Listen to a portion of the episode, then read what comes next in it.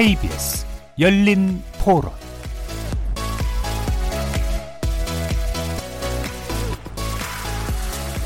안녕하십니까. KBS 열린 토론 정준희입니다. 검찰 개혁은 정치권에서도 지금까지는 검찰이 이렇게 하는 대로 보고만 있었는데 검찰하고 서로 협조해가지고 강하게 같이 의논해서 이번에 기회에 개혁을 제대로 했으면 좋겠습니다. 촛불 집회로 인해서 이제 민심이 드러났으니까 그거를 좀 제대로 반영을 해줬으면 좋겠어요.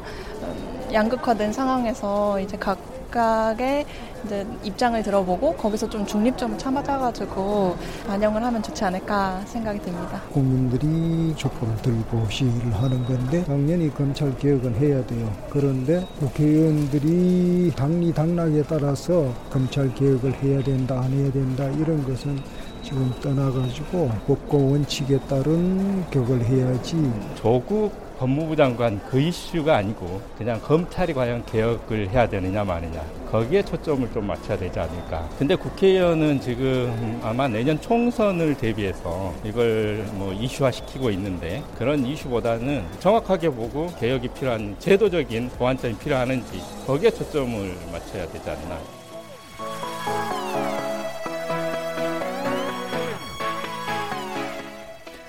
거리에서 만나본 시민들의 의견 어떻게들 들으셨습니까? 오늘은 KBS 일라디오 연속 기획 좌담 광장으로 나온 검찰 개혁 어떻게 풀 것인가라는 주제로 열린 토론의 시간 마련했습니다. 조국 법무부 장관의 진퇴 그리고 검찰 개혁을 이슈로 광장의 목소리가 뜨겁게 불붙었습니다.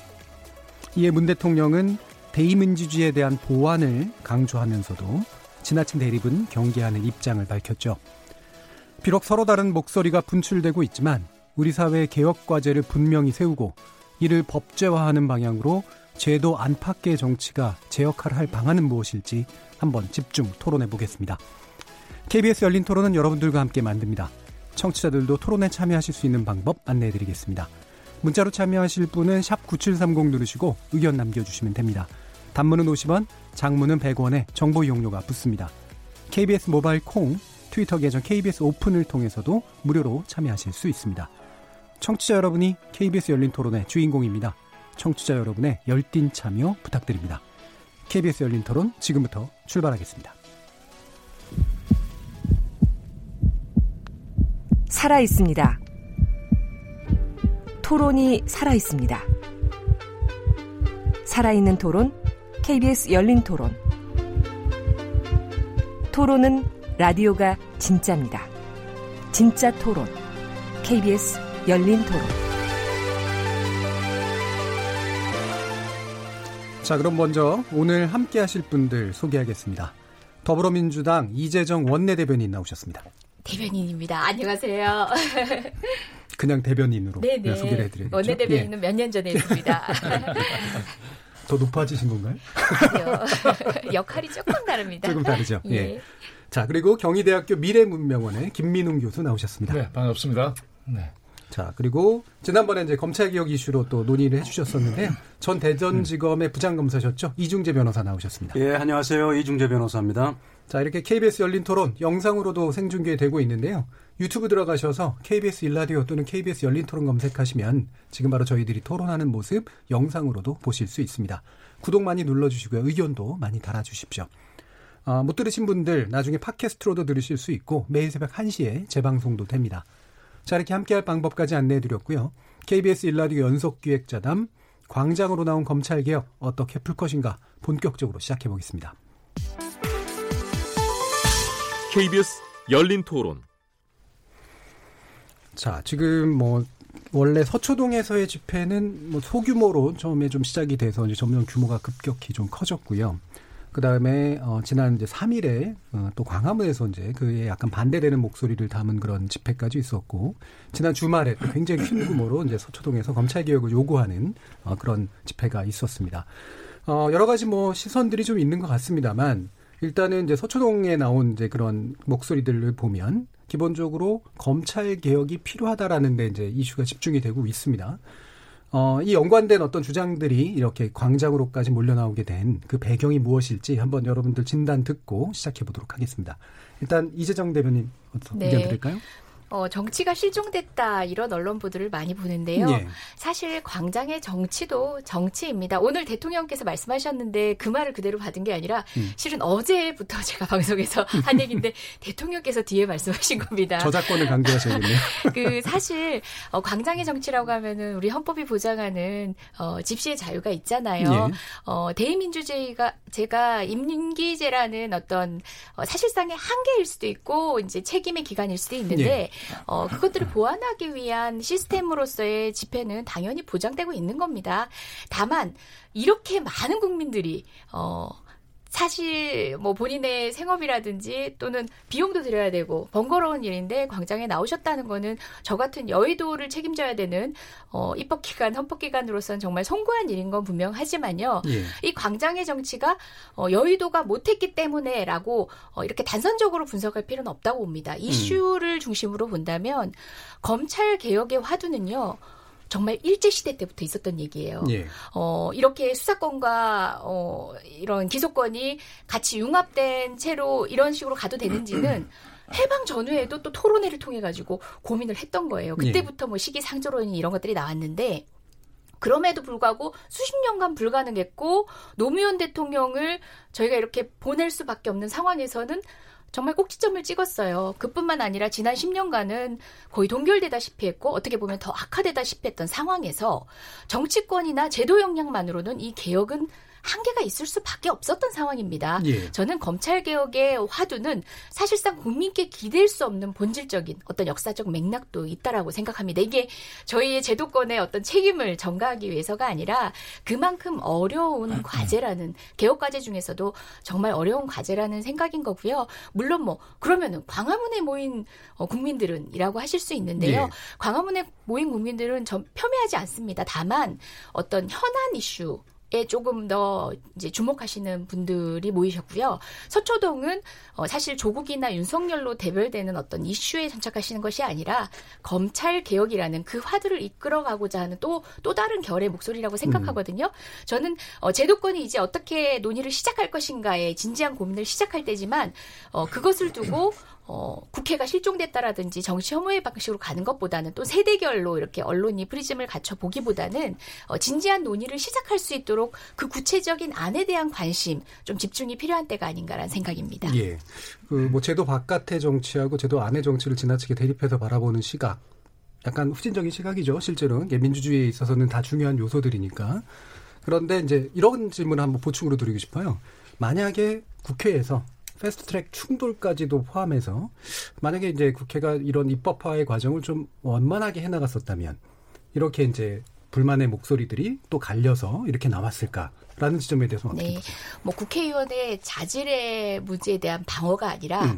어 국회의원들 각각이 다 구성원들이 바뀐다 할지라도 저는 네. 어쩔 수 없는 과제였을 거라는 생각이 들어요. 음. 어 노무현 대통령 이후에 검찰의 문제는 사실 어 무소불위의 권력이 강화되고 그 성벽만 높여진 가운데 또 실질적으로 그와 어떤 이해관계를 같이 하는 정치 세력들도 있거든요. 예. 저는 국회 안에서 우리가 타협할지 모르고 조- 음. 중재할지 몰라서 싸운 것들이 아니라 이 안건 자체가 가진 음. 갈등적 요소를 갈등적 그대로 요소. 반영한 겁니다. 예. 그래서 정치를 이렇게 터부시하듯이 바라보지 마시고 사회 내에서 그렇게 첨예한 갈등이 있으면 국회 안에서도 갈등이 있을 수밖에 없고 그만큼 저항이 거세다라는 지점을 보다 주안을 두고 바라봐 주시면 좋겠고요. 국회가 가장 무서운 건 국민입니다. 그렇기 예. 때문에 광장의 힘이 없었어야 한다가 아니라 힘이 있기 때문에 국회는 아마도 뭐 지금 정치협의체를 가동하기로 했지만 개혁 법안에 대한 논의를 시작할 수 있는 단초가 된 것도 사실입니다. 예. 감사한 일이죠. 음. 광장의 목소리를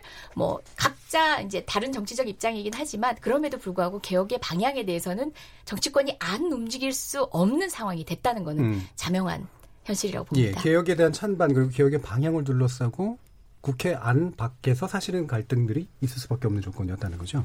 알겠습니다. 이종주 변호사님. 저는 뭐 이제 검찰 개혁 이슈가 왜 지금 광장으로 나왔느냐. 그거는 기본적으로 저는 좀 생각이 다른데요. 어, 기본적으로 지금 뭐, 어, 여권 예. 또는 뭐 청와대 대통령께서도 뭐 그렇게 생각하실지 모르겠어요. 일개 행정부의 외청에 불과한 검사들이 감히 대통령의 인사권에 도전하느냐 아니면 국회의 인사 청문 권한에 도전하느냐 이런 시각으로 접근한 게 촉발이 됐다고 봐요. 예. 뭐냐면 검찰의 수사 행위는 일개 행정부의 행위는 아닙니다.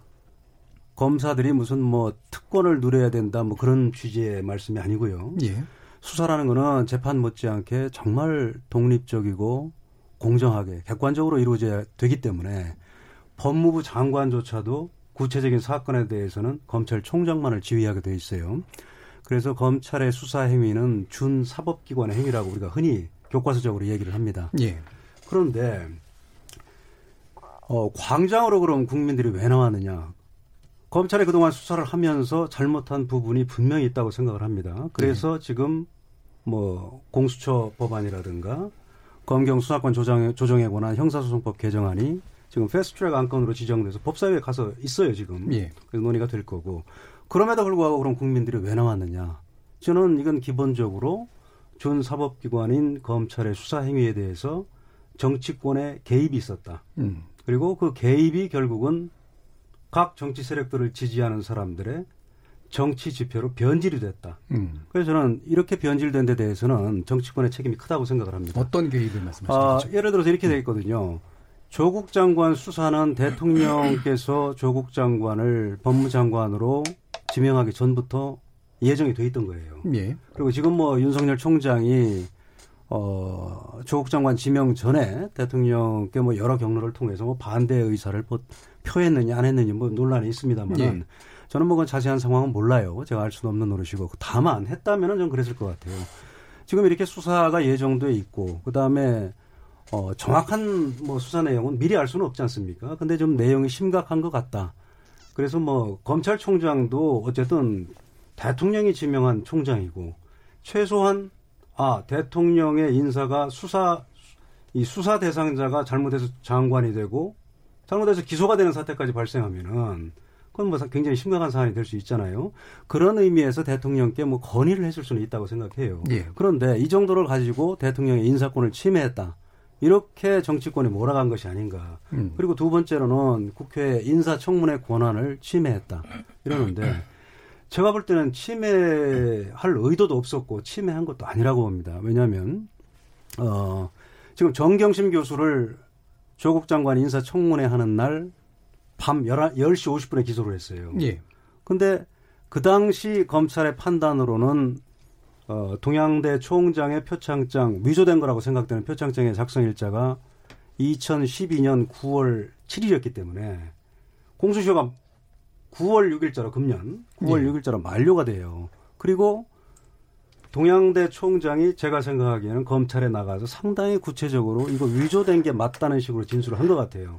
그럼 검찰 입장에서는 이걸 기소를 할 것인지 아니면 불기소할 것인지 판단을 해야 됩니다. 예. 그 마지막 날이니까. 뭐 지금은 뭐 1년 후에 위조한 것이 아니냐 이렇게 뭐 검찰도 생각하는 것 같습니다만 예. 그 당시로서는 그럴 수밖에 없었어요. 그러면 마지막 날 어떻게 할 거냐? 검찰에서는 기소할 수밖에 없죠. 그럼 더 먼저 하면 안 되나? 예? 더 그 전에 예를 들면 11시까지 안 기다렸을 수도 있을 것 아니죠. 아니죠. 예. 그 전에 하면 검찰도 굉장히 고려를 많이 음. 했을 거예요. 청문회가 진행되는 날이기 때문에 검찰로서는 끝까지 국회의 권한을 존중하면서 기다리다가 예. 공수시효가 만료되니까 밤 10시 50분에 기소할 수밖에 없었던 거 아니냐. 저는 그렇게 생각을 하거든요. 예. 그런데 이걸 가지고 국회의 인사청문회 권한을 침해했다. 또 아까 말씀드린 대로 대통령의 인사권을 침해했다. 이렇게 수사에 정치권이 개입을 하다 보니까 국민들도 자기 정치적 소신에 따라서 나뉘어가지고 지금 수사가 결국은 정치로 변질돼 버렸다. 저는 이렇게 생각을 하고요. 여기에 대해서는 정치권이 커다란 책임을 느껴야 된다. 이렇게 생각을 합니다. 그리고 광장에서 국민들이 의사 표현을 물론 할 수 있어요.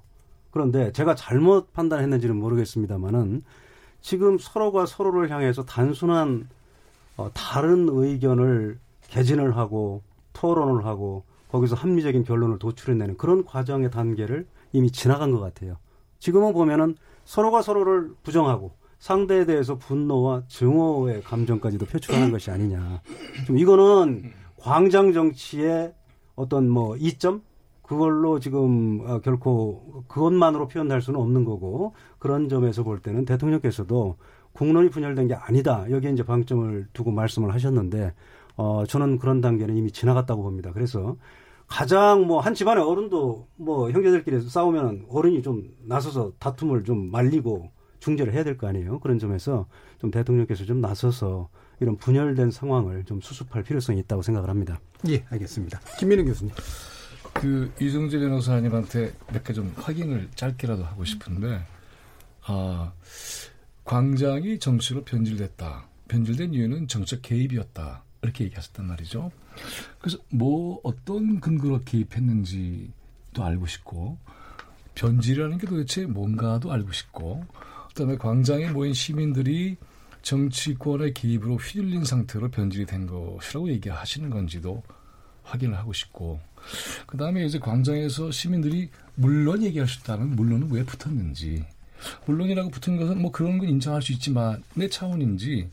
왜냐하면 시민들이 정책 발언권을 하는 건 굉장히 중요한 헌법적 권리란 말이죠. 근데 이런 것이 이제 헌법적 권리를 행사하는 매우 중요한 직접 민주의 현장을 변질된 현장으로 얘기하는 것은 아마 듣는 입장에서 굉장히 심각한 모욕으로 생각을 할 거예요. 그리고 이 과정에서 여기 지금 오늘의 그이 아, 열린 토론의 제목을 보면 광장으로 나온 검찰 개혁 이렇게 얘기가 돼 있어요. 이거는 아, 경험을 해보니까 광장에서 해결하자면 안 되는 문제인 걸 알게 된 거죠. 광장에 힘이 없다고 한다면 검찰 개혁은 도저히 안 되겠구나라고 하는 시민 의식의 매우 중요한 진전의 결과가 그와 같은 현장을 만들어낸 거죠. 그리고 아까 이제 아, 지난주께서 얘기하셨을 때에 그 현장에서 요구는 검찰 개혁이 필요하다 이 정도가 아니에요. 필요 정도가 아니라 이걸 하지 않으면 역사를 앞으로 밀고 나갈 수 없다라고 하는 굉장히 중요한 절박감과 의지가 그 안에 관통되어 있어요. 그래서 이거를 제대로 보지 못하면 그러면은 아, 서초동에 모였던 그러한 시민들의 집회 그 현장에서 나오는 목소리가 어느 지점을 향하고 있는지를 제대로 이해하지 못할 겁니다. 그리고 분열에 대한 얘기를 많이 하는데 분열이 절대로 아니죠. 분열이라고 하는 것은 보면은 언론들이 두 쪽이 났다는 얘기를 많이 하는데 그 안에서 어떤 것이 만들어지고 있지를 주목해야 돼요. 광화문 집회에서는 어떤 것이 만들어지고 있지? 그리고 서초동에서 도대체 어떤 목소리가 만들어져서 어, 현실을 어, 이끌고 가고 있을까? 이걸 주목을 할 필요가 있죠. 어, 단적으로 얘기하자면 2016년에 광화문에서는 정권을 바꿨어요. 어, 적폐가 쌓였던 그러한 권력을 시민의 힘으로 어, 붕괴시켰습니다. 그리고 이후에 이 촛불 시민 혁명을 통해서 새로운 정치 체제를 만들어낸 것이 굉장히 중요한 서적인 어, 성과입니다. 근데 지금 있는 광화문 집회는 바로 그와 같은 2016년에 만들어 놓았던 촛불 혁명의 매우 중요한 성과를 붕괴시키려고 하는 의도가 너무나 명백한 집회예요. 그래서 이것은 역사를 뒤로 끌고 나가는 퇴행적인 집회입니다. 아, 그런 의도가 있는지 없는지도 모르고 온 분들도 계시겠지만은, 그러나 거의 보면 자한당, 그리고 정강한 목사를 하는 굉장히 부패한 기독교인이에요. 그 다음에 태극기 부대, 박근혜 전 대통령을 복권시키겠다는 이 세력이 중심에서 만들어진 집회의 성격은 도대체 이 나라 역사를 어디로 끌고 가려고 하는 것이지? 이만큼 어렵게 진전한 역사를 뒤로 퇴보시키겠다는 건가? 그건 절대 난게 아니죠. 뒤쳐져 있는 사람들이죠. 그리고 초초동에 있는 그 집회는 뭐냐 하면 바로 제 1차 시민들이 만들어낸 촛불혁명의 성과를 보다 진전시키지 않으면은 우리를 가로막고 그냥 굉장히 많은 문제를 풀어낼 길이 없겠다. 우리 사회에 예를 들어서 특권 체제 문제가 있죠. 그 다음에 사회 경제 불평등의 문제도 있습니다. 그리고 한일 관계도 풀어야 돼요. 남북 문제도 풀어야 돼요. 그런데 이번에 보니까 어떤 것이 분명하게 드러났느냐 하면 검찰 개혁의 어, 움직임을 저지하려는 세력들이 전부 다 여기 모였어요. 그 사람들의 이름이 친일파의 입장에 서 있던 사람들, 그 다음에 남북의 평화적인 그러한 문제 해결을 반대했던 사람들, 그리고 우리 사회 사회적 불평등을 해결하기 위한 특권 체제를 해체하기 위한 노력에 법과 제도를 만들어내 철저하게 반대했던 세력들 전부가 다 검찰개혁에 반대해서 모였어요. 아, 이런 거였어? 검찰개혁은 아, 일종의 강론으로 생각을 했는데 이게 정말 새로운 문제를 풀기 위한 매우 중요한 열쇠로구나 걸 사람들이 알게 된 거예요. 그래서 이 문제를 풀면 여기에서부터 남북 문제, 한일 관계, 사회적 불평의 문제, 이 모든 문제를 풀 수 있는 굉장히 중요한 동력과 열쇠를 얻게 되겠구나라고 하는 역사적인 각성을 한 겁니다. 아, 출발점은 아주 폭주하는 검찰 권력의 폭력 앞에서 어, 조국 장관 일가족이 공개리에 난도질 당하는 것에 대한 공포가 일상 속의 공포로 전환이 됐어요. 과거에 군부 독재나 아, 정보기구 하는 일상에서 그 정체를 알 수가 있었습니다. 근데 검찰 권력은 몰랐어요. 근데 이번 두 달 사이에 드러난 거예요. 이렇게 작동했던 거야. 그 이런 식으로 어, 수사를 인권유린적으로 하는 거야. 헌법적 권리를 전혀 방어할 수 없는 사태까지 가게 되는 거야. 그렇다면 일상의 시민들의 삶이라는 거는 이렇게 되는 거였어. 과거의 특권 체제에 어, 문제를 불러일으켰던 사람들이 수사당하지도 않고 쉽게 풀려나는 것이다. 이런 식으로 됐었구나. 그러니까는 아까 우리 이정재 변호사님께서 어, 검찰의 수사 논리를 옹호하셨지만 우리의 역사적 경험은 바로 그걸 통해서 간첩도 조작이 됐고 또 그다음 억울한 피해자들이 굉장히 양산됐고 그리고 수사의 과정도 굉장히 인권 유린적이었고 사람의 목숨까지 뺏어가는 거죠. 이거는 더 이상 두어 볼 수가 없겠구나라고 예. 하는 아주 거대한 역사의 움직임이 분출된 현장. 이것을 변질 이렇게 하는 것은 오늘의 역사의 진전을 아, 모욕하는 게 아닌가 싶은 생각이 들어서 상당히 그 지점에서는 아, 유감도 표하고 반론도 표하고 싶습니다. 예, 알겠습니다. 네. 지금 뭐 약간 좀 길게 얘기가 되긴 했습니다만 네. 그 김민우 교수님 같은 경우 되게 명확하게 얘기해 주신 것 같아요. 그러니까 네. 광화문 집회는 퇴행적이다. 그렇죠. 그다음에 서초동 집회는 개혁을 밀어붙이려고 하는 당연하죠. 것이다. 네. 라는 그 차이가 명확하게 드러났다라고 지금 그렇습니다. 보시는 거잖아요. 네. 일단 몇 가지 질문도 하셨으니까 이중계 변호사님 먼저 답을 네. 우선 지금 뭐 광화문 집회는 뭐 특정 세력이 뭐 주도한 거 아니냐 뭐 그런 말씀이신 것 같은데. 네. 그럼 뭐 오히려 저 그럼 거기 나오신 국민들은 다 역사를 퇴행시키는 국민들이냐? 그렇게 돼버린. 저는 뭐 그거야 제가. 말씀 네, 말씀하십시오. 필요가 있습니다. 그럼 그 국민들을 그렇게 단정적으로 판단하시는 거는 네. 오히려 전 그게 그 음. 국민들에 대한 모독이라고 생각하고요. 아까 서초동에 있는 분들 모독하셨잖아요. 제가 언제 모독을 했죠? 변질됐다 그러셨잖아요. 제가 정치권에 네. 책임이 있다고 그랬죠. 아니, 개입해서 변질됐다 예, 그러셨어요. 예. 그 변질될 그렇죠? 수 있는 그런 제가 좀 저 말씀드린 다음에 거죠. 일단 반론을 예. 의견 이렇게 되면 저 예, 진전이 안 되니까. 예, 이런 식의 토론도 괜찮아요. 그래서 제가 어, 오늘 기사를 하나 보니까 네. 7일자의 그 YTN에서 리얼미터 리얼미터에 의뢰해서 이제 여론조사를 했던데 지금 보면은 조국 장관 파면을 촉구하는 광화문 집회에 공감한다는 여론이 50.9% 그리고 검찰 개혁을 주장하는 서초동 집회에 공감한다는 여론이 47%예요. 네. 뭐 거의 뭐 조금 뭐 파면 쪽이 약간 뭐 높습니다만은 음. 뭐 팽팽하다 뭐 이렇게 말씀드리겠습니다. 그런데 지금 여론조사 결과도 이런데 그러면은 음. 조국 장관 파면에 공감하는 국민들은 다 역사를 퇴행시키는 국민들이라는 음. 논리가 되는데 그거야말로 저는 저 이 국민들에 대한 모독이라고 생각을 네. 하고요. 그 다음에 수사가 제가 변질됐다. 아, 정치적인 논쟁, 정치적인 대립으로 변질됐다는 거는 이런 얘기입니다. 어, 검찰이 수사를 할 때는 특히 저 이번 뭐 과거에 검찰이 뭐 권력 권한을 남용했다 이거 제가 인정해요. 그런 사건들이 있었습니다. 분명히. 근데 지금 이게 광장으로 국민들이 달려 나온 건 조국 장관 수사를 계기로 나온 거예요. 그러면 조국 장관 수사를 할 때 검찰이 어떤 인권을 침해한 게 과연 뭔지를 모르겠어요. 음.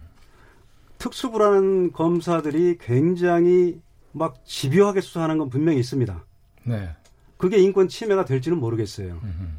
그럼 저도 과거에 있었던 일을 얘기하기는 싫은데 그러면 이 특수부가 그동안 문재인 정부 지금 뭐 반환점 아직 안 돌았습니다만 한 2년이 넘는 기간 동안에 그 적폐 수사를 할 때도 특수부는 똑같이 했어요. 그럼 그동안에는 아무 얘기를 안 하다가 갑자기 윤석열 총장이 임명이 되고 불과 한두 달 만에 검찰은 뿔 달린 괴물이 돼버린 거예요. 지속적으로 그 논리가 어떻게 했죠. 되느냐 예, 그리고 어려웠죠. 네. 공론화되기가. 음. 그래서 이제 그런 지속적으로 문제 제기가 되고 있어서 결국은 아까 제가 초창기에 초, 아, 서두에 말씀드린 대로 공수처법 또 검경 수사권 조정 법이 지금 패스트트랙 안건으로 지정돼서 올라가 있잖아요 법사위에. 그래서 검찰 개혁은 저는 뭐 기본적인 거는 진행이 되고 있었다 생각을 해요. 그런데 광장으로 왜 나왔냐? 이건 조국 장관 수사거든요. 그럼 조국 장관 수사에서 과연 검찰이 과거와 달리 또는 네. 현 정부에서 음. 적폐 수사할 때와 달리 조국 장관 일가에 대해서 인권을 침해하면서 수사를 한 게 과연 뭐가 있는가. 그리고 검찰의 압수수색을 뭐 과도하게 했다고 하는데 그럼 어떻게 하라는 얘기입니까? 지금 네. 일부만 하고 네. 그다음에 적당히 하고 끝내라는 얘기인가요? 네, 알겠습니다. 그리고 예. 잠깐만요. 예. 그리고 검찰의 압수수색은 기본적으로 검찰 마음대로 하는 게 아니에요. 법원에 압수수색 영장을 청구해서 영장이 발부돼야만 하는 거거든요. 뭐 거의 다 그런데 발표되죠. 검찰 보고 검찰 보고. 어떻게? 1%인데요. 그러면은 뭐. 그런 검찰 예를 들면 그 논리라면은 검찰이 말 같지도 않은 거 가지고 압수수색 영장 신청하는데 판사들이 마음대로 발부한다면은 그 판사들도 그럼 뭐가 사법 문제가 때만 있다는 얘기입니까? 네. 굉장히 보수적으로. 했죠. 그건 아니죠. 예. 예, 그러니까 이 쟁점에 대해서 예, 예. 얘기해 주시죠. 조금만, 이정현. 예. 예. 수사 부분에 대해서는 예, 예, 아, 잠시만 수사 주시고 그 부분을- 앞에 부분 파괴를 음. 조금만 했으면 좋겠네요. 수사 알겠습니다. 부분에 대해서 예, 예. 그러니까 단적인 내로요. 이거는 검찰로서도 아마 굉장히 불명예스러운 사건이 될 겁니다. 검찰이 지금까지 한 그래도 이제 결론을 내고 하는 행위 중에 하나가 기소행위잖아요. 기소했던 바로 그 공소장이 정말 종이 한 조각밖에 안 됐거든요. 그 공소장으로는 무죄 나와요. 그게 자명해진 거예요. 공소장 변경도 안 돼요. 아시잖아요. 예, 공소 사실 기본적 동일성이 없잖아요. 그것처럼 동일성 특수부의 있다고 봅니다. 그거는 뭐 지금 단저 아니, 예, 뭐 나중에 좀더 얘기해 주시고요. 특수부의 예. 검사가 그 정도로 투입이 돼가지고 겨우 날짜 일시도 특정 못하고 낙인을 찍은 위조라고 해놓고 알고 봤더니 지금 주장하고 있는 바는 위조를 했다고 하는데 그, 그 소위 말하는 웹상으로 위조를 했다고 하는데 그것조차도 뭐 아래 한글을 이용했다 등등 뭐 별별 얘기가 다 나오는데 기본적인 IT 상식으로는 납득할 수 없을 만큼 그렇게 많이 흘리는 검찰이 아무것도 제대로 입증 못하고 있어요. 그리고 나머지 범죄 변죽은 올렸는데 기소가 아직까지 안 됐어요. 그러니까 관련자들이 기소되는 즈음에 되면 지금까지 이렇게 불이 나게 뭐 물론 공소시효를 어, 핑계로 대긴 했지만 이 위조 사건에 이렇게 나섰던 표착자 위조 사건에 이렇게 발빠르게 나섰던 검찰로 봐서는 이젠 자신이 없는 거예요. 제가 볼 때는 그래서 아직 기소를 하지 않고 주구장창 수사만 하고 있는 거예요. 저는 이건 앞으로도 검찰 역사상 정말 시체말로 아, 시체말 하려다가 참았습니다. 부끄러운 사건이 될 겁니다. 예. 저는 어 지금 검찰의 여러 가지 개별적인 행태에 대해서는 이 시간 모두 주어도 부족할 만큼 이라고 생각합니다. 기소 당시에도 사실 야당하고만 내통했던 거 아닙니까? 뿐만 아니라 여러 지점들에 있어가지고 검찰발 정보들이 야당에게 끊임없이 어, 국정에 계속 제공이 되고 있는 상황 등등에 어, 검찰은 스스로 부끄러운 줄 알아야 합니다. 이건 정말 역사적으로 길이 남을 특수부의 불명예를 단적으로 그리고 앞으로 없어질 저는 없어져야 한다고 생각하기 때문에 마지막 불명예라고 생각합니다. 그리고 저는 이 얘기 꼭 해야 될 것 같아요.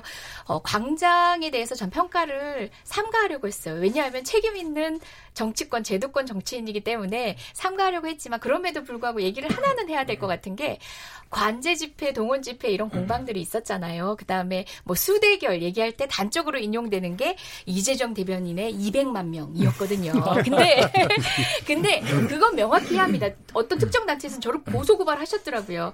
제가 검찰과 관련된 광장의 목소리를 전할 때 늘 했던 얘기가 3만의 국민이 요구합니다. 검찰 개혁을 요구합니다. 이게 모두 발언이에요. 200만인지 아닌지 아니면 150만인지 100만인지 전 몰라요. 하지만 주최 측 발표라고 하니까 모두의 인용 발언으로 썼는데 저는 집계를 해봤더니 200만입니다. 하고 공표한 게 아니잖아요. 그것에 천착하는 그런 공방 자체가 굉장히 저는 어떤 반론을 펼에다가 그냥 그런 공방 자체가 무용하다 생각해서 말았는데요. 또 하나는 뭐냐면 관제 집회, 동원 집회 얘기 어지간하면 안 하려고 했습니다. 그리고 민주당이 직전에 있었던 서초동 집회에 나가지 않으려고 어, 삼가하게 했다라는 것도 사실 웃긴 거예요. 정치인도 집회 나갈 수 있거든요. 하지만 어, 광화문 집회는요. 명백한 것이 자유한국당이 집회 신고자예요. 9월 23일부터 10월 21일까지 매일 집회하는 걸로 신고돼 있어요. 가장 큰 스크린이 자유한국당의 스크린이었고요. 자유한국당 지역위원회별 할당량이 정해져 있었고 인증샷까지도 요구하는 것이 공문으로 드러난 겁니다. 카더라가 아니라. 그거는 사실상 정당이 주최, 물론 정당이 주최돼서 집회할 수 있습니다. 하지만 그랬던 집회는 자발적이라고 하고 정당이 아예 관여하지 않고 혹여 관여가 됐다 손치더라도 일부 당원들이 참여했을 뿐인 집회를 동원 집회라고 폄훼하니까 그것을 문제 삼은 겁니다. 음, 예. 그리고 무엇보다 그 우리 태풍이 그렇게 몰아치던 날, 그 다음날 일단 우리 서울은 햇볕이 쨍했어요. 햇볕이 쨍하면 바로 수습하러 갔었어야죠.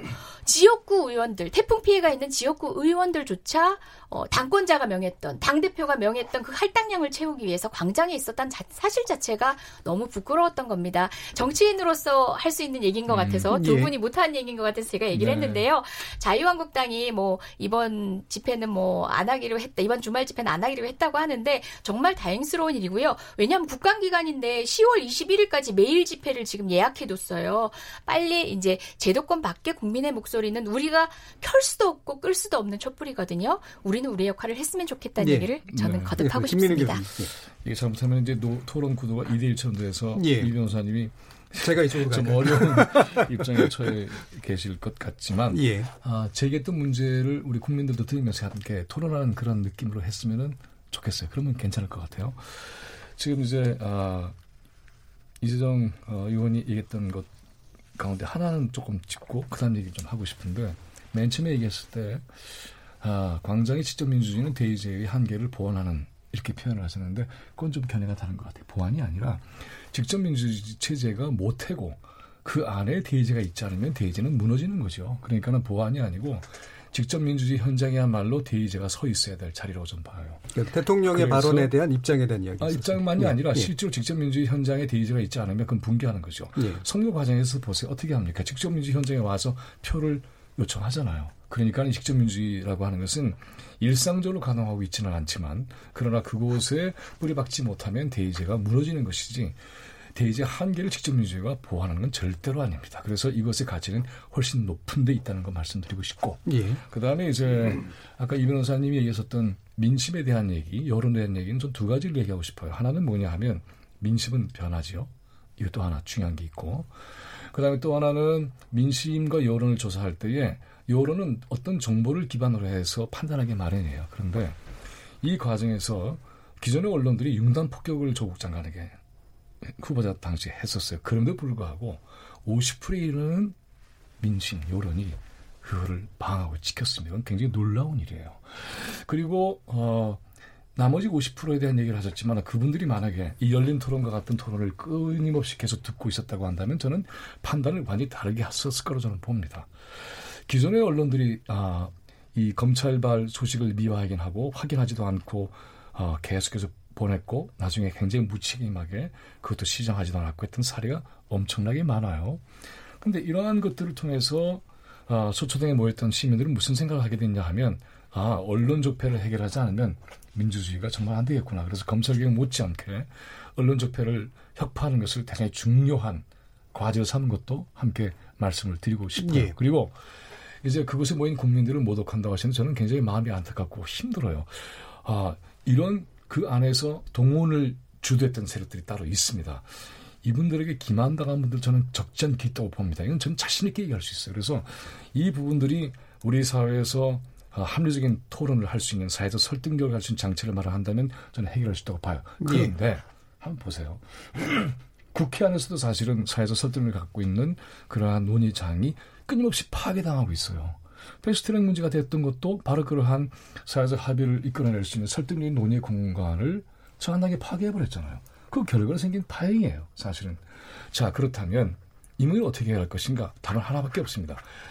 아, 합리적으로 생각을 하면 이와 같은 논의를 이렇게 열린 토론처럼 할 수 있는 공간이 있으면 그게 최고예요. 그런데 이 자체가 물리적으로 붕괴된 사건이 패스트트랙 사건과 관련돼 있던 의회의 폭력 사태입니다. 자, 그렇다면 이것은 그리고 수사하지도 않고 있어요, 지금. 법과 제도로도 해결되고 있잖아요. 그럼 어떻게 할 것인가? 시민의 힘으로 재구성할 수밖에 없는 거죠. 그래서 재구성하게 하는 거죠. 만약에 이 문제를 제대로 해결하지 못하게 된다고 한다면 아마 그 다음 단계의 시민들의 움직임은 언론과 의회를 향하게 될 겁니다. 예. 그리고 이제 수사에 대한 거 한 가지만 말씀드리겠는데 무슨 인권일이 있었는가 너무나 많아서 한두 개 이상 거론하기가 어려울 정도로 많은데 두 가지만 제가 얘기 드릴게요. 아, 이중재 변호사님은 검사 다 하셨으니까 이걸 아실 거예요. 기소 이후에 압수수색은 증거 능력이 없는 거 아시잖아요. 2011년 대법원 판례 아닙니까? 그때 들어가서 했어요.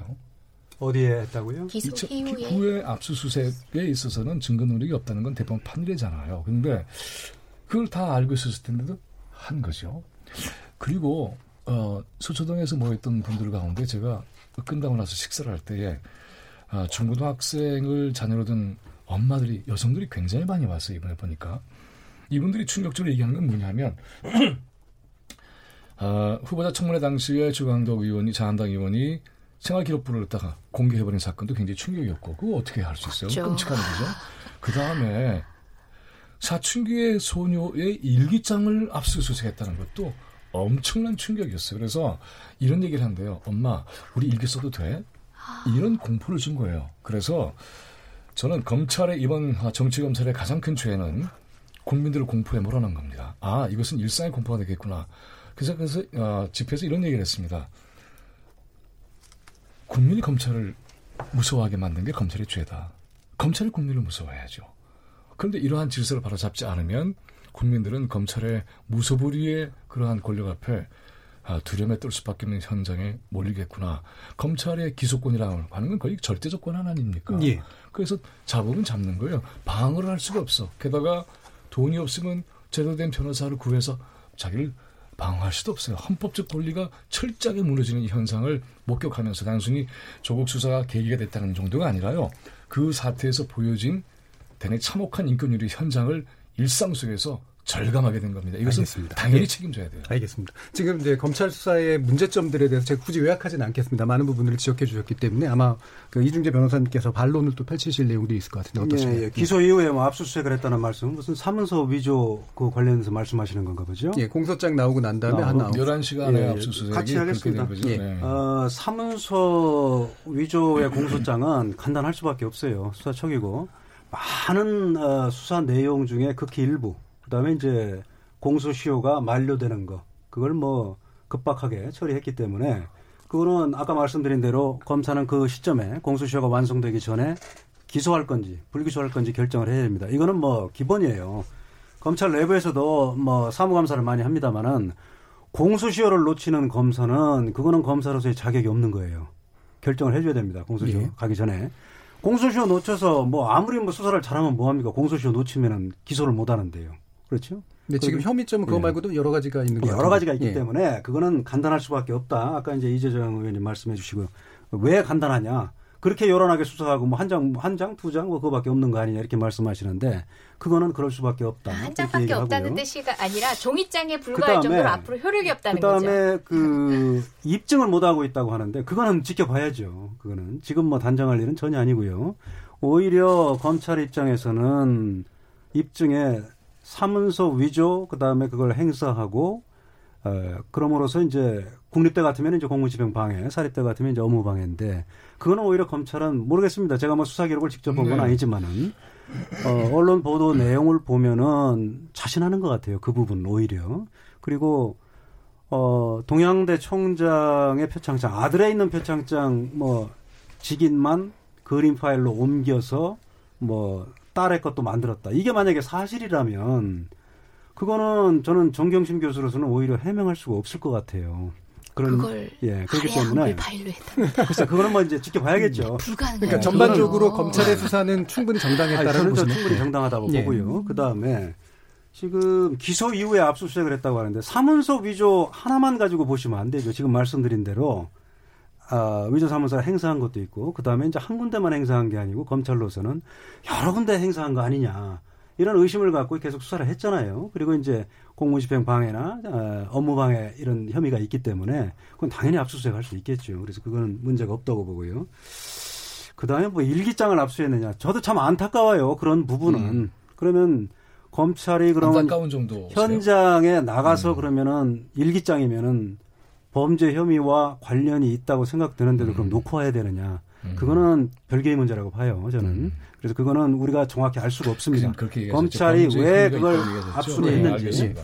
그렇고요. 그 굉장히 중요한 발언이네요. 아까 이제 음. 국민들이 뭐 동원돼서 뭐 속아서 동원된 거 아니냐, 좀 뭐 기망당한 거 아니냐 그러는데 네. 그 자체도 저는 우리 국민들의 네, 네. 그런 슬기로움에 대해서 너무 폄훼하시는 거라고 보고 음. 그야말로 좀 모독이 아닌가 생각을 합니다. 네. 그리고 다시 한번 말씀드리는데 어, 조국 장관 일가에 대한 수사는 지금 뭐 전 정권 따질 거 없어요. 현 정부 내에서 이루어졌던 윤석열 총장이 중앙지검장 시절에 있었던 수사하고 조금도 달라진 게 없어요. 물론 음. 그때도 잘못했는데 왜 이제 와서 음. 얘기를 하느냐. 저는 뭐 그 논리는 또안 네. 맞다고 생각해요. 틀린 건 언제라도 지적할 수 있죠. 그런데 음. 이거는 정도가 너무 심하다. 그때는 오히려 윤석열 어, 중앙지검장 시절에도 그런 얘기를 했어요. 국감장에서. 음. 지금 후배 검사들이 피로감을 느끼는데 자꾸만 밀려온다. 그건 어떻게 보면은 모르겠어요. 누가 줬는지는 모르겠지만 제가 느끼기에는 정권에서 자꾸 주는 거 아니냐 하라고 네. 이런 느낌이 느낌을 받았고요. 그 다음에 문무일 총장 취임하고 얼마 지나지 않아서 적폐수사 연내 마무리한다고 했다가 그냥 뭐 여권이라고 해야 되나요? 아주 그냥 난타를 당했죠. 그래서 윤- 문무일 총장은 제가 평가하기로는 그 이후로 목소리 한번 내지 못하다가 마지막에 퇴임하기 전에 수사권 조정 관련해서 목소리 내고 나간 게 전부거든요. 그러면 거기에다가 아, 오늘 보도 보니까 지금 정부 들어서 특수- 서울중앙지검 특수부 인원이 거의 두 배까지 늘어났던 적도 있어요. 그러면은 이게 도대체 수사를 도대체 어떻게 하라는 얘기냐. 네. 윤석열 총장 임명할 때 대통령께서 음. 분명히 말했지 않습니까? 여당이든 누구든 엄정하게 대해라. 지금 윤석열 총장은 본인의 뭐 소신도 그렇고 대통령의 말씀도 계시고 하니까 뭐 누구를 막론하고 지금 엄정하게 수사한다고 네. 저는 믿어요. 그런데 이거에 대해서 정치권에서 무슨 뭐 인사권을 침해하느니 뭐 의회의 음. 권한을 침해하느니 예. 저게 뭐 뭐가 잘못됐는지 자꾸 이러면은 도대체 어떻게 하라는 얘기입니까? 그래서 제가 말씀드리고 싶은 거는 단편적으로 검찰이 뭐를 잘못했다. 저는 무슨 뭐 야당 의원하고 내통했다. 그거 정말 검사가 했던 수사관이 했던 그거 적발해서 그런 일이 있었다면 처벌해야 된다고 그렇죠. 봐요. 네. 그런데 그런데 문제는 답을 주셔야 될 것 같아요. 어떻게 하라는 얘기냐. 조국 수사 그럼 음. 조국 장관 일가 수사 그만둬야 됩니까? 음. 어떻게 하라는 얘기예요. 지금 답을 내렸죠. 조국 장관 수사하고 검찰 음. 개혁하고를 자꾸 이렇게 연결을 시키는데 저는 그 자체가 잘못됐다고 봐요. 별개 음. 문제예요. 그러면 네. 요거를 네. 확실하게 하고 좀, 좀 예. 약간 좀 그럼 정리를 어떻게 좀 하라는 건지. 해야 될 것 같은데 네. 질문을 던져주셨으니까 그거 나중에 답을 네. 듣고요. 이중재 변호, 그 변호사님 같은 경우에 이제 지난주에 제가 이제 들을 때는 그러니까 검찰에 문제가 많이 있다 그리고 개혁돼야 될 필요들이 있다라는 음. 데에서 전반적으로 공감하는 분위기였는데 오늘 또 말씀을 들어보면 사실은 특수부의 현재 수사 방식이라는 게 뭐가 문제인 거냐. 라는 쪽에 좀 더 가까우신 것 같거든요. 음. 기본적으로 현재 검찰 수사 상당 부분 동의하시는 그런 입장이라고 이해도 되나요? 어, 적어도, 아, 저는 그래요. 지금 검찰이 과거에 잘못한 점이 있다고 저는 분명히 말씀을 드렸어요. 네. 근데 조국 장관 수사에 관련해서는 지금 음. 제가 방금 말씀드린 예. 무슨 뭐 공무상 비밀 음. 누설 행위 이게 있었는지 네. 뭐 밝히면 되는 거고요. 그거 외에는 음. 뭐를 잘못한 건지는 사실은 모르겠어요. 저는. 예. 그 지금 얘기하신 그 두 가지 예. 얘기를 짚고 좀 예, 김민우 교수님. 전개를 하고 싶은데 아, 사실 이 과정에 대한 세세한 얘기를 오늘 좀 하고 싶진 않아요. 네. 좀큰 맥락 속에서 예. 의미를 좀 파고 들어가고 싶은데 말씀하셨으니까 첫째 공소시효 문제 또 다른 중대한 아, 공소시효를 걸 게 하나 있었잖아요. 행사죄가 더 중요한 거 아니에요. 음. 그건 더 시간이 있었잖아요. 근데 그거 있- 있었는데 이것만 있는 것처럼 해서 급하게 했다? 급하게 했다는 자체가 그래서 의혹의 대상이 된 거죠. 그 다음 또 하나 일기예기 안타깝다고 하셨는데 범죄 혐의가 있는 증거가 될 수 있다고 한다면 이건 굉장히 무서운 얘기죠. 왜냐하면 그게 이제 고등학교 아이가 미성년자가 썼던 일기를 범죄 혐의가 있는 증거로 채택했다고 하는 건 정말 무시무시한 얘기예요. 사실은. 그러니까 이것이 만약에 검사를 하셨으니까 정말 검사 수사 검사의 생리적 판단이 그렇다고 한다면 이건 정말 큰일이구나 하는 걸 전 지금 들으면서 생각을 하게 돼요. 아주 끔찍해요, 사실은. 그래서 이거는 철저하게 좀 정리를 해야 될 것 같고 그 다음에 이제 피의 사실 공표라든가 인권 유린에 대한 것에 대해서 아, 기존에도 그랬는데 뭐 그러면 기존에 그랬다는 얘기야? 정말 더 큰일이네. 이건 정말 다 아, 뒤집어 놓고 철저히 규명해야 되는 일이구나. 우리가 몰랐던 일이 더 많구나라는 생각 제가 하게 됩니다. 그리고 피의 사실과 아, 인권 유린에 대한 얘기를 할 때 피의 사실 공표에 대한 얘기가 왜 이렇게 많이 됐냐면 아까 이제 우리 이재정 변호사, 그이 의원님이 얘기했던 것처럼 내통한 거 아니야라고 얘기가 나올 수밖에 없었던 것은 아시잖아요. 검찰만이 알 수밖에 없는 얘기가 나온 거잖아요. 기자, 저도 언론 출신입니다. 절대로 알 수 없어요. 그래서 이거는 마치 밤에 몰래 들어가서 서랍을 뒤져서 뭘 찾기 전에는 불가능한 내용들이 나왔던 거죠. 그렇다면 검찰청장은 어떻게 해야 되겠습니까? 이번에 이제 어, 이른바 셀프 어, 개혁이라고 해서 내놓은 여러 가지 관행들에 대한 수정을 얘기했지만 동시에 거기 이런 얘기가 해야 맞는 거죠. 만약에 이런 식으로 했다고 한다면 단호히 처벌해야겠다. 이렇게 얘기해야죠. 그리고 당연히 통제하는 엄격한 이러한 이 령을 내려야 되죠. 전혀 나오지 않았어요.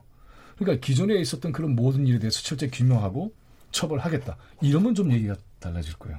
전혀 그렇게 하지 않았습니다. 그래서 예. 이런 네. 것들을 보면 과연 이렇게 해서 맡긴 게 되겠는가. 그래서 이제 오늘 이제 조국 장관이 발표한 내용을 보면 핵심은 저는 그래서 그런 얘기 좀 더 하고 싶은데 핵심이 있잖아요.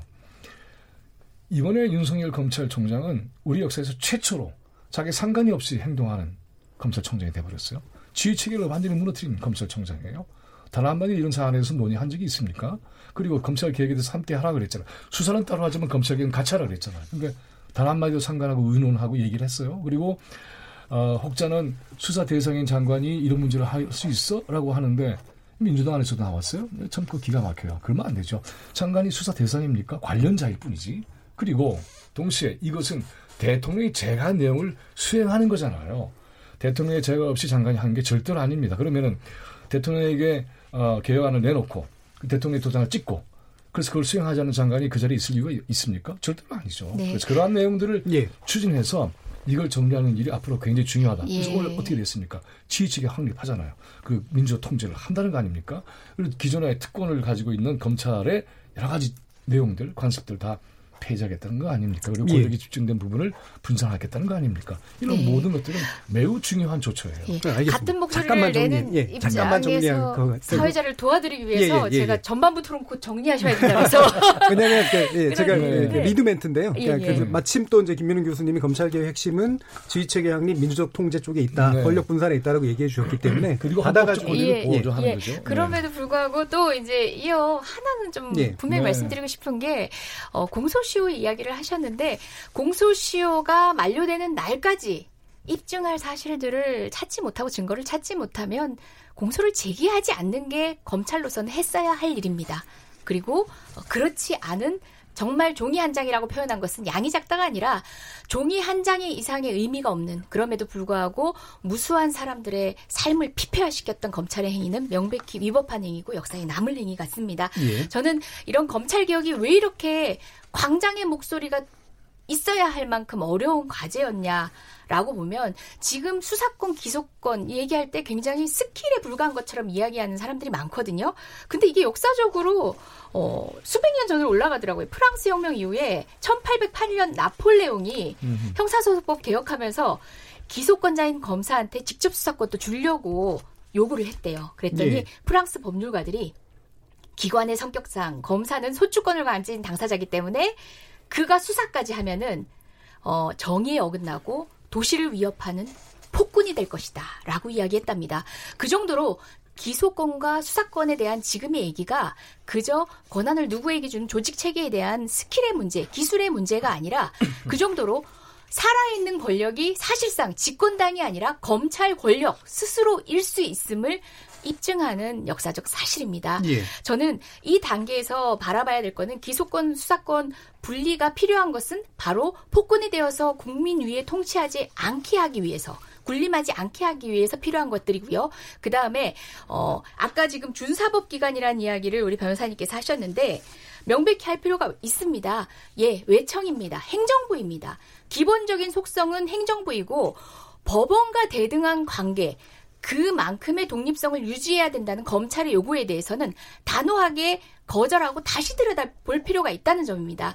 준사법 기관으로서의 역할을 부분적으로 인정할 수 있다 손치더라도 법원과 대등하다라는 식의 오만함은 이 기회에 저희는 정말 재수술 과정을 통해서 조직 체계를 명확하게 스스로에게 인식시켜 줘야 한다고 생각합니다. 예, 예. 거기서부터 시작된 것이 검찰의 오만이라고 보고요. 혹시 지금 뭐 뭐 듣고 다시 해야 되나요? 저희가? 그렇지는 않습니다. 여기까지 듣고 예. 중간에 이제 청취자 의견 듣고 이제 또 예. 뒤에 후반부로 예, 연결하겠습니다. 그럼 진행을 위해서 제가 예, 다음 알겠습니다. 발언기를 예. 활용하겠습니다. 공소의 문제가 분명히 있었다라고 하는 게 지금 검찰 개혁의 주요한 과제로 나오고 있는 기소권과 수사권을 분리하는 것하고 실제로 연결된다라고 보시는 네. 거잖아요. 자, 그럼 이중재 변호사님이 약간의 재발론과 함께 검찰 개혁 그래도 이거는 해야 될 것 같다라는 기초적인 내용에 대해서 말씀을 주시고 일단 정리를 좀 해보겠습니다. 알겠습니다. 우선 저 반론부터 하겠습니다. 예. 그 불기소해야 되는 거 아니냐 사문서 위조. 예. 그리고 아까 교수님께서도 사문서 위조 뭐 다른 범죄도 뭐 혐의점이 많이 많이 있을 수도 있는데 사문서 아니, 위조점 사문서 위조를 하나 버릴 수도 있는 거 아니냐. 시점이 또 있었잖아요. 아 그렇죠. 그러니까 그거는 이제 위조사면서 행사죄가 되는 거죠. 그렇죠. 만약에 예, 그래서 공소시효가 남아 있었다는 그렇죠. 얘기죠. 그게 아니고 그러니까 급하게 그거는 잘 모르시는 거고요. 그래요? 사문서 위조가 공소시효가 만료가 된다는 얘기예요. 아, 그건 알고 있어요. 그렇죠? 그건 알고 있고. 그러면은 그날이 지나면은 사문서 위조죄를 만약에 나, 네. 그 이후에 아 이거 혐의가 있는 건데도 공소시효가 지나갔기 때문에 그런 뜻이 아닙니다. 공소시효 못하는 만료가 거예요. 그거 하나만 있었던 제가 건 아니었죠. 말씀드리는 거고. 네. 그 다음에 아까 증거가 없으면은 불기소 해야 되는 거 아니냐. 우리 저 의원님 말씀해 주셨는데 아까도 말씀드렸잖아요. 제가 검찰로서는 음. 최성해 총장 얘기를 굉장히 저 신뢰를 했던 것 같아요. 네. 구체적으로 진술이 나왔을 것 같아요. 음. 그래서 심리성을 검찰은 의심한 사실도 그 당시에 다 나왔습니다. 검찰은 정리하셔야 되니까. 네, 검찰은 예. 그걸 기초로 해서 이제 음, 에, 기소를 했던 걸로 보이고요. 그다음에 아까 이제 어, 아 의원님 말씀하신 것 중에 이제 그게 있죠. 검사가 저는 검사의 수사 행위 자체가 준사법 행위라는 거지. 음. 검사들의 무슨 뭐 지위가 우리가 법원 판사하고 똑같아야 돼 그런 오만함을 가지고 있다면 그거는 분명히 잘못된 겁니다. 예. 그거는 개혁해야 돼요. 음. 지금도 지금도 뭐 얘기가 나왔습니다만은 국민이 부여해 준 책무를 수행하는 거에 불과한 사람들이 지금도 제왕처럼 행동하는 검사들도 있고 판사들도 있습니다. 예. 네. 그 있어요. 분명히 개혁해야 돼요. 그런 사람들은 전 전적으로 동의하고요. 예. 그다음에 아까 이제 교수님께서 윤석열 총장은 상관없이 행동한다. 이 수사를 말씀하시는 것 같은데 이 좀 구체적으로 말씀하셔야 될 것 같아요. 아, 수사를 얘기하는 게 아니에요. 네. 제가 아까 들었던 얘기는 오해가 없으셔야 되는데. 아, 제가 먼저 말씀을 드릴게요. 아, 예, 요거는 자꾸 하면 네. 너무 길어지니까 여기 네. 유중재 변호사님 그렇죠. 그럼 이걸. 도대체 네. 어떻게 하라는 얘기냐 윤석열 총장 보고 음. 이- 저는 뭐 조국 수사 관련해서 지금 말씀을 드리는 건데 뭐 교수님 음. 견해가 또 다른 게 있다면 말씀해 수사와 주시면 관련된 되고요. 얘기는 검찰 개혁과 관련 얘기. 예, 그다음에 예. 인사 감찰을 통해서 민주적 통제 분명히 받아야죠. 그렇죠. 받아야 되는데 음. 지금 하필이면 음. 정말 저는 개인적으로 조국 장관을 좀 임명을 안 하셨으면 훨씬 더 좋았을 텐데 이런 아쉬움이 너무 음. 많아요. 왜냐하면 너무 부적절하니까 조국 음. 장관이 정말 진심으로 검찰 개혁의 음. 의도도 아, 의지도 가- 강하게 갖고 있고 또 뭐 자격도 갖고 있는 분이라고 할지라도 지금 본인 가족이 수사를 받고 있고 본인도 수사를 받고 음. 받을지도 모르는데 음. 좀 검찰 개혁을 할 장관으로 지명한 거는 좀 대단히 부적절했다. 음. 그리고 장관이 지금 검찰 개혁에 신경 써야 되는데 이 수사 관련해서 이렇게 어? 신경을 쓰고 그 다음에 이거 신경 안 쓸 수가 없잖아요. 본인 가족들이 연루가 돼 있는데 그리고 국민들이 이렇게 나뉘는 이런 사태를 과연 우리 국민들이 네. 왜 지켜봐야 되는지 음. 이 시간과 비용을 들여서 그렇게 예. 있고요. 그 다음에 인사 감찰 분명히 해야 됩니다. 근데 지금 이런 시점에서 조국 장관이 나 취임 일성으로 나 인사권 행사하겠다, 감찰권 행사하겠다 하면 결국은 그 또 다른 측면으로 보면은 검사들 완전히 검찰 장악하겠다 이런 얘기로 들릴 수도 있어요. 음. 그럼 검사 그걸 듣는 검사들 입장에서는 특히 수사팀으로서는 좀 압박을 받을 수밖에 없지 않나 저는 그렇게 예. 생각하고요. 그다음에 수사권과 기소권을 같이 주는 게 어떠냐? 그거는 너무 불합리하다. 뭐 원론적으로 저 동의합니다. 그런데 그거는 절대적인 건 아니에요. 지금 우리 법에서도 지금 공수처 법안이 네. 어, 지금 백혜련 의원 안 같은 경우는 공수처에 수사권, 기소권 다 주잖아요. 그렇게 돼 있고요.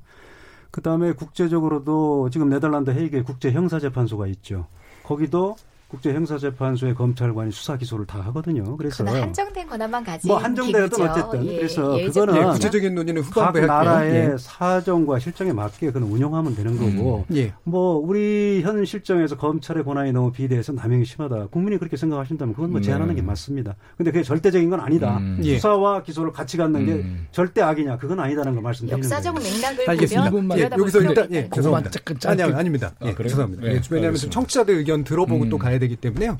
그 논점이 있으신 부분은 제가 후반부에서 알겠어요. 시간을 드릴 네. 테니까 그때 풀어주시면 될 것 같습니다. 어, 일단은 이제 좀 많이 길어지긴 했습니다만 검찰 개혁의 방향에 대해서도 약간의 이제 견해 차이가 좀 있는 부분들이 좀 나왔기 때문에요. 현재까지 청취자들께서 보내주신 의견 들어보고 그다음에 후반부에서 좀 더 쟁점 토론하도록 하겠습니다. 정희진 문자 캐스터 연결하겠습니다. 네, 안녕하십니까. 문자캐스터 정의진입니다. 광장으로 나온 검찰개혁 어떻게 풀 것인가 라는 주제로 청취자 여러분이 보내주신 문자 소개해드리겠습니다. 먼저 콩 아이디 6716님. 나 대한민국 검사야. 이 영화 속 대사 안에 검찰 개혁을 해야 할 모든 이유가 압축되어 있는 게 아닐까 싶습니다. 검찰 개혁, 이번이 마지막 기회입니다. 콩 아이디 8496님. 광화문의 시민들도 검찰개혁을 찬성합니다. 다만 검찰개혁과 조국 장관 정경심 교수 수호는 분리되어야 합니다. 콩 아이디 5565님, 지금 나라가 시끄러운 것은 검찰개혁이 아니라 조국 장관 퇴진입니다. 검찰개혁은 조국 장관만이 할 수 있는 건가요? 유튜브로 의견 주신 나대로 청취자분, 정치인들이 개입했다는 것이야말로 광장에 대한 모욕이라고 봅니다. 집회가 시작될 때부터 지켜봐왔던 한 사람으로서 근거 없는 폄훼라고 생각합니다. 콩아이디 4216님. 지금까지 검찰 개혁을 못했기 때문에 나라가 양분되고 국회는 할 일을 안 하고 국민은 불편하고 국가 경쟁력마저 떨어지고 있는 겁니다. 콩 아이디 이재희님. 서초동 집회 참가자분들께 묻고 싶네요. 조국 장관 퇴진하고 검찰 개혁하면 어떠냐고. 그리고 광화문 집회 참가자들께도 묻고 싶습니다. 검찰 개혁하고 조국 장관 퇴진하는 것은 어떠냐고. 우리의 과제는 검찰 개혁이지 조국이 아닌 것 같다는 생각이 듭니다. 유튜브로 의견 주신 GI사이 청취자분. 조국 장관이 장관직을 수행하는 것이지 그 가족들이 장관하나요? 검찰이 조국 장관 임명 반대를 위해 가족 인질극을 벌이고 있다고 봅니다. 라고 보내주셨습니다. 네, KBS 열린 토론. 지금 방송을 듣고 계신 청취자 모두가 시민 농객입니다. 청취자 여러분들의 날카로운 시선과 의견 기다립니다. 지금까지 문자캐스터 정희진이었습니다. 뭐든지 이야기해.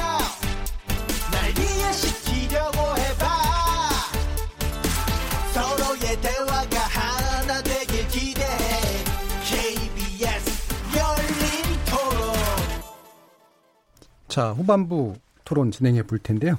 어, 경희대학교 미래문명원의 김민근 교수, 그다음에 전 대전지검 부장검사셨던 이중재 변호사, 그리고 더불어민주당의 이재정 대변인 이렇게 세 분과 함께 하고 있습니다.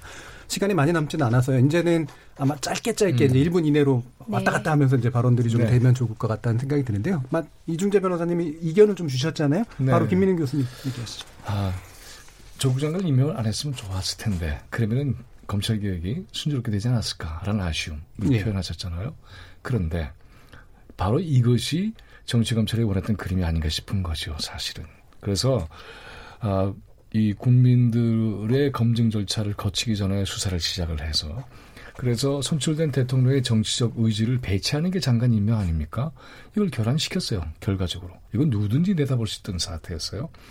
그래서 결국은 장관직에 임명이 된다 하더라도 지휘 체계의 마비 내지는 또는 이완 이런 것을 가져오는 의도가 있었지 않았을까라고 이 수사 과정의 성격을 보기 시작한 사람들이 늘었던 거예요. 예. 그래서 이 문제가 바로 아, 이 변호사님하고 저의 관점의 차이가 굉장히 큰 것 같아요. 예. 그래서 이 수사는 순수한 수가 절대 아니었다.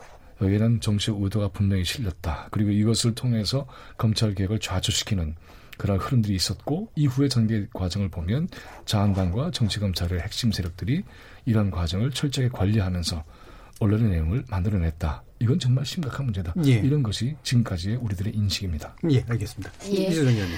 예. 예. 제가 시중에 뭐 아, 한간에 떠도는 이야기들 중에 음. 어, 윤석열 총장이 뭐 인사권에 개입을 했다라는 것과 관련해서 여러 의원발 이야기도 나오고 대통령 하는데요. 인사권. 예. 예, 예.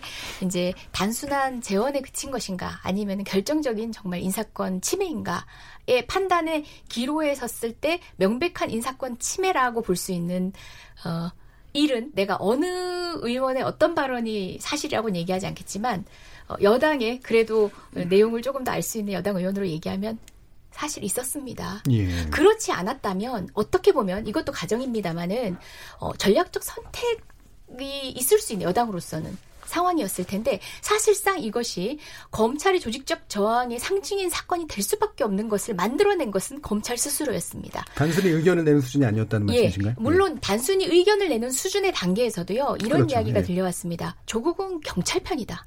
이런 인식 자체가 음. 검찰 조직이 어, 수사권 조정을 비롯한 검찰 개혁 사안을 어떻게 보느냐를 단적으로 보여주는 겁니다. 이 상황은 조국으로 인하여 국민들은 검찰 개혁의 필요성을 자각하게 되었고 그리고 조국 장관의 임명에 즈음한 검찰의 반발이 단순한 재원으로 보기 힘든 여러 가지 상황들에 비로소 이런 조직적 저항의 강력함을 느낀 겁니다.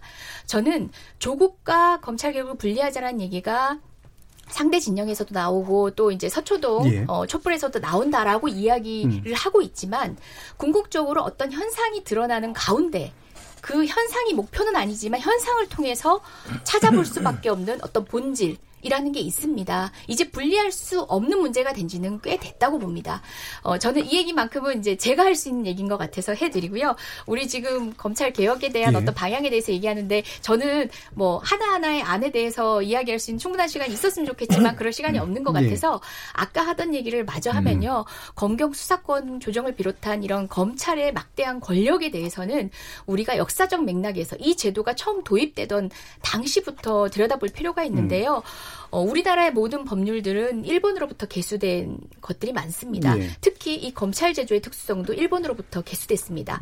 프랑스의 제도가 도입이 됐는데요. 일본이란 프리즘을 통과하면서 왜곡이 되기 시작합니다. 특히 특히 우리 식민지를 거치면서 우리 통치의 수단의 일환으로 검찰권을 강화하는 방식으로 어, 왜곡시켜 나간 것이 바로 일본입니다. 예. 공교롭게도 우리 김민웅 교수님께서 말씀하셨던 그 친일 뭐 이런 세력까지도 저항하는 세력까지도 뭐 이렇게 얘기하셨는데 예. 공교롭게 검경 수사권 독립- 독립이나 검찰의 이런 강화된 비대해진 권력들이 그런 역사적 맥락 안에 있습니다. 예. 특히 또 수사 판사라는 사실상 판사 사법부의 권능에 있던 권능까지도 검찰이 가져가면서부터 검찰이 비대해졌는데요. 이것들이 국가보안법이라는 어, 어떤 사회를 통제하고자 하는 어떤 법률의 등장으로 인해서 더욱더 가속화되거든요. 예. 저희는 이 시점에서 현재 검찰이 가지는 권력의 남용의 피해만 들여다볼 것이 아니라 어떻게 이 제도가 공고화되어 오고 어떤 이익을 위해서 활용되었는가라는 역사적 맥락을 보, 보아야 된다라고 하는 이유가 바로 여기에 있습니다. 예,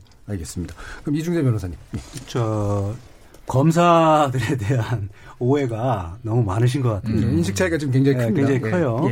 예. 검사들 지금 제가 말씀드리지만 검사는 머리에 뿔난 사람들 아닙니다 결코. 그리고 그러니까 이런 건 있더라고요. 형사부 예. 검사의 고생은 아는데 그럼요. 특수부나 중수부는 좀 문제가 있다 이런 식의 견해도 아, 있고. 그럴 수는 있어요. 예. 특수부 검사를 하다 보면은 뭐 큰 사건 하다 보면 괜히 우쭐해지고 뭐 음. 아뭐 나한테 누가 대항해 이런 생각을 갖는 검사들이 있을 수는 아, 있죠. 그리고 또 이문정 그렇지만은, 검사님 같은 분도 아, 있고요. 그렇지만은 예. 아 그거는 좀 너무 단편적인 걸 가지고 일반화시키는 저는 오류가 있다고 분명히 보고요. 예.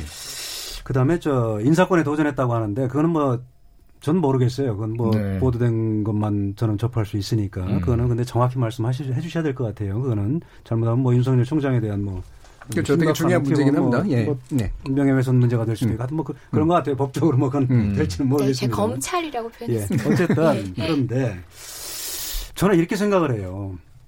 윤석열 총장은 지금 솔직히 말하면 조국 장관 수사 안 하거나 적당히 하- 하고 그 다음에 지금까지 적폐 수사 잘 해왔기 때문에 그냥 갔으면은 굉장히 뭐 대통령이 됐든 여당이든 굉장히 좋게 갔을 거예요. 근데 왜 이렇게 했을까? 네. 이걸 무슨 기획, 무슨 뭐 인사권을 침해하려고 미리 뭐 작정하고 이렇게 했다는 거는 그런 점에서 비춰볼 때도 안 맞아요. 그리고 아까도 말씀드렸습니다마는 조국 장관 일가에 대한 수사는 미리 예상이 돼 있었어요. 그리고 그 정도의 수사가 예상이 돼 있으면은 원래 언제, 임, 언제 예상이 됐다는 임명돼 미리 27일 날 저 청문회 하기 전에 미리 압수수색 했지 않습니까? 아, 그 예상. 전부터 있었죠. 저도 어디로 갈 건지 그렇지 않으면은. 그렇지 음. 않으면은 저 음. 뭐 아까 뭐 윤석열 총장이 그렇게 의사 표현을 했다고 하는데 음. 저 조국 장관 곤란하다고. 뭐 그래서 검찰 측인데 네. 그런 게 없으면 검찰 측에서 그, 그 이- 이상한 사람들이죠. 아무 근거도 없이 그랬다는 얘기인데. 음. 지금까지도 그러면 근거를 못 찾겠어요. 수사가 그렇게 예정돼 있으면 사실 현직에 있는 분들도 물러나는 게 통례거든요. 우리 음. 초창기 제가 이름을 거론해서 안 됐습니다만 전병헌 수석도 그래서 물러, 물러났잖아요. 그런데 이건 거꾸로 지금 저 예상이 뻔히 돼 있는데 지금 저 임명을 음. 해버린 거잖아요. 그런 거기 때문에 검찰이 무슨 저 음. 일부러 만들어 가지고 뭐 인사권을 침해했다는 거는 그건 제가 볼 때는 기본적으로 이제 지금 네. 지금 국면은 검찰의 네. 개혁의 저항이다라고 이제 두 분은 보시는데 전혀 아니에요. 그건 그렇지 전혀 아닙니다. 않다라는 전혀 그런 아니고요. 입장이시잖아요. 그 다음에 이런 게 있습니다. 어, 윤석열 총장이 뭐 이 수사 뭐 진짜 대충 하거나 안 해버리거나 그러면 윤석열 총장은 정권의 신임을 받은 분이기 때문에 어쨌든 총장 임명된 거 아닙니까? 그렇죠? 그리고 총장 그렇게 됐지 검찰 입장에서는 그리고 장관도 검찰 입장에서는 조국 장관 같은 실세 정말 권력의 실세 중에 실세분이 오시면은 음. 검찰로도 절, 절대 손해나는 일이 아니에요. 예. 그거는 계획이라는 이름- 이름으로 검찰도 그냥 뭐 도매금으로 넘어갈 수가 있단 말입니다. 정말 잘못한 게 아닌 것까지도. 그런데 권력의 실세가 오면은 그런 부분을 검찰 내부에서 충분히 소명할 수가 있어요.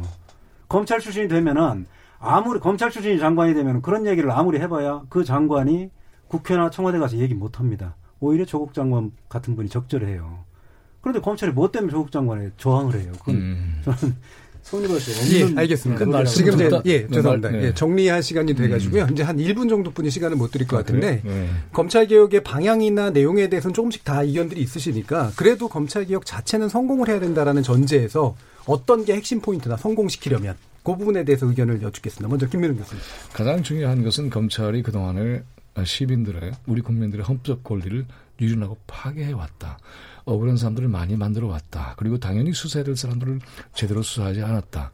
이래서 민주주의의 미래를 또 현재를 또 과거를 굉장히 깊은 훼손을 가져온 실체다. 아까 이제 개인 얘기하셨지만 개인을 떠나서 세력으로서 움직이고 있기 때문에 문제가 되는 거죠. 그리고 이 세력을 보장하는 관행과 제도가 있기 때문에 가능한 거죠. 그래서 지금의 이런 것도 있어요. 검찰이 갖고 있는 중요한 전문적 수사 능력도 보존해야 되잖아요. 예. 그러나 지금 문제가 되는 것은 바로 이렇게 헌법 정신을 공격하고 헌법의 권리를 파괴하는 이러한 권력화되어 버린 체제와 그리고 인물까지 포함해서 청산해야 됩니다. 이것이 가장 중요한 것이고요. 이 청산의 대상이 되는 세력들이 당연히 조금 조국 장관이 장관 오는 거 당연히 정하겠죠. 그래서 이런 그림을 보면서 이거는 무서운 싸움이로구나. 그리고 쉽게 끝나지 않겠구나. 예. 따라서 이것은 정말 질기고 강하게 밀고 나갈 수밖에 없다. 음. 전직 대통령까지도 죽었는데 예. 다시는 그런 죽음 없이 시민의 권리를 확실하게 보장할 수 있는 거대한 싸움이 시작됐고 이 싸움은 반드시 검찰 개혁으로 승리가 예. 기회될 것이다. 저는 이렇게 믿고 예, 있습니다. 인적 정상까지 포함한 네. 굉장히 긴 싸움 필요하다라고 보신 네. 거예요. 이중재 변호사님. 너무 추상적으로 말씀하셔서 음. 제가 네. 말씀을 못 드리겠네요. 어, 우선 저는 검찰 개혁의 핵심은 이거라고 봐요. 검찰은 뭐 수사를 하든 공소 유지를 하든 하여튼 그 기능을 수행하면서 실체적 진실을 발견하고 그 과정에서 인권을 보호해줘야 돼요. 예. 인권 침해하는 일이 있어서는 안 됩니다. 지금 어, 제가 재판을 변호사로서 재판을 들어가다 보면은 저는 가끔 이런 생각이 들어요. 음. 저도 검사 때 그랬습니다. 그렇지만 지금 검사들도 어떻게 하냐면 오로지 유죄 판결 받는 게 목적이에요. 예. 음. 재판을 진행하다 보면은 아 이거 아니다 아닌 것이다 그런 생각이 들을 때조차도 절대로 공소 취소 안 합니다. 음. 그냥 끝까지 밀고 나가요. 이거는 검사가 실체적 진실 발견을 위한 공익의 대변자라는 기본 사명을 망각한 거죠. 그렇죠. 그래서 이런 부분을 사실은 개혁해 줘야 돼요. 제가 볼 때는 무슨 뭐 특수부 축소한다, 뭐 뭐 몇 개 뭐 인원 늘리고 줄이는 게 문제가 아니고요. 이런 부분을 조국 장관이 좀 더 신경을 썼으면 좋겠다. 예. 저- 그리고 예, 거기까지만 듣겠습니다. 네. 죄송합니다. 예. 이재명 예, 어, 국회 이번 국감 가운데 행정안전위원회에 참고인으로 나왔던 이문정 검사가 그런 얘기를 했습니다. 사문서 위조에 이토록 베테랑 검사들이 모두 투여가 되는데 정작 검사에 의해서 이루어졌던 공문서 위조 사건은 덮으려고 했던 검찰 그게 바로 상징적으로 보여준다라는 이야기를 하는데요.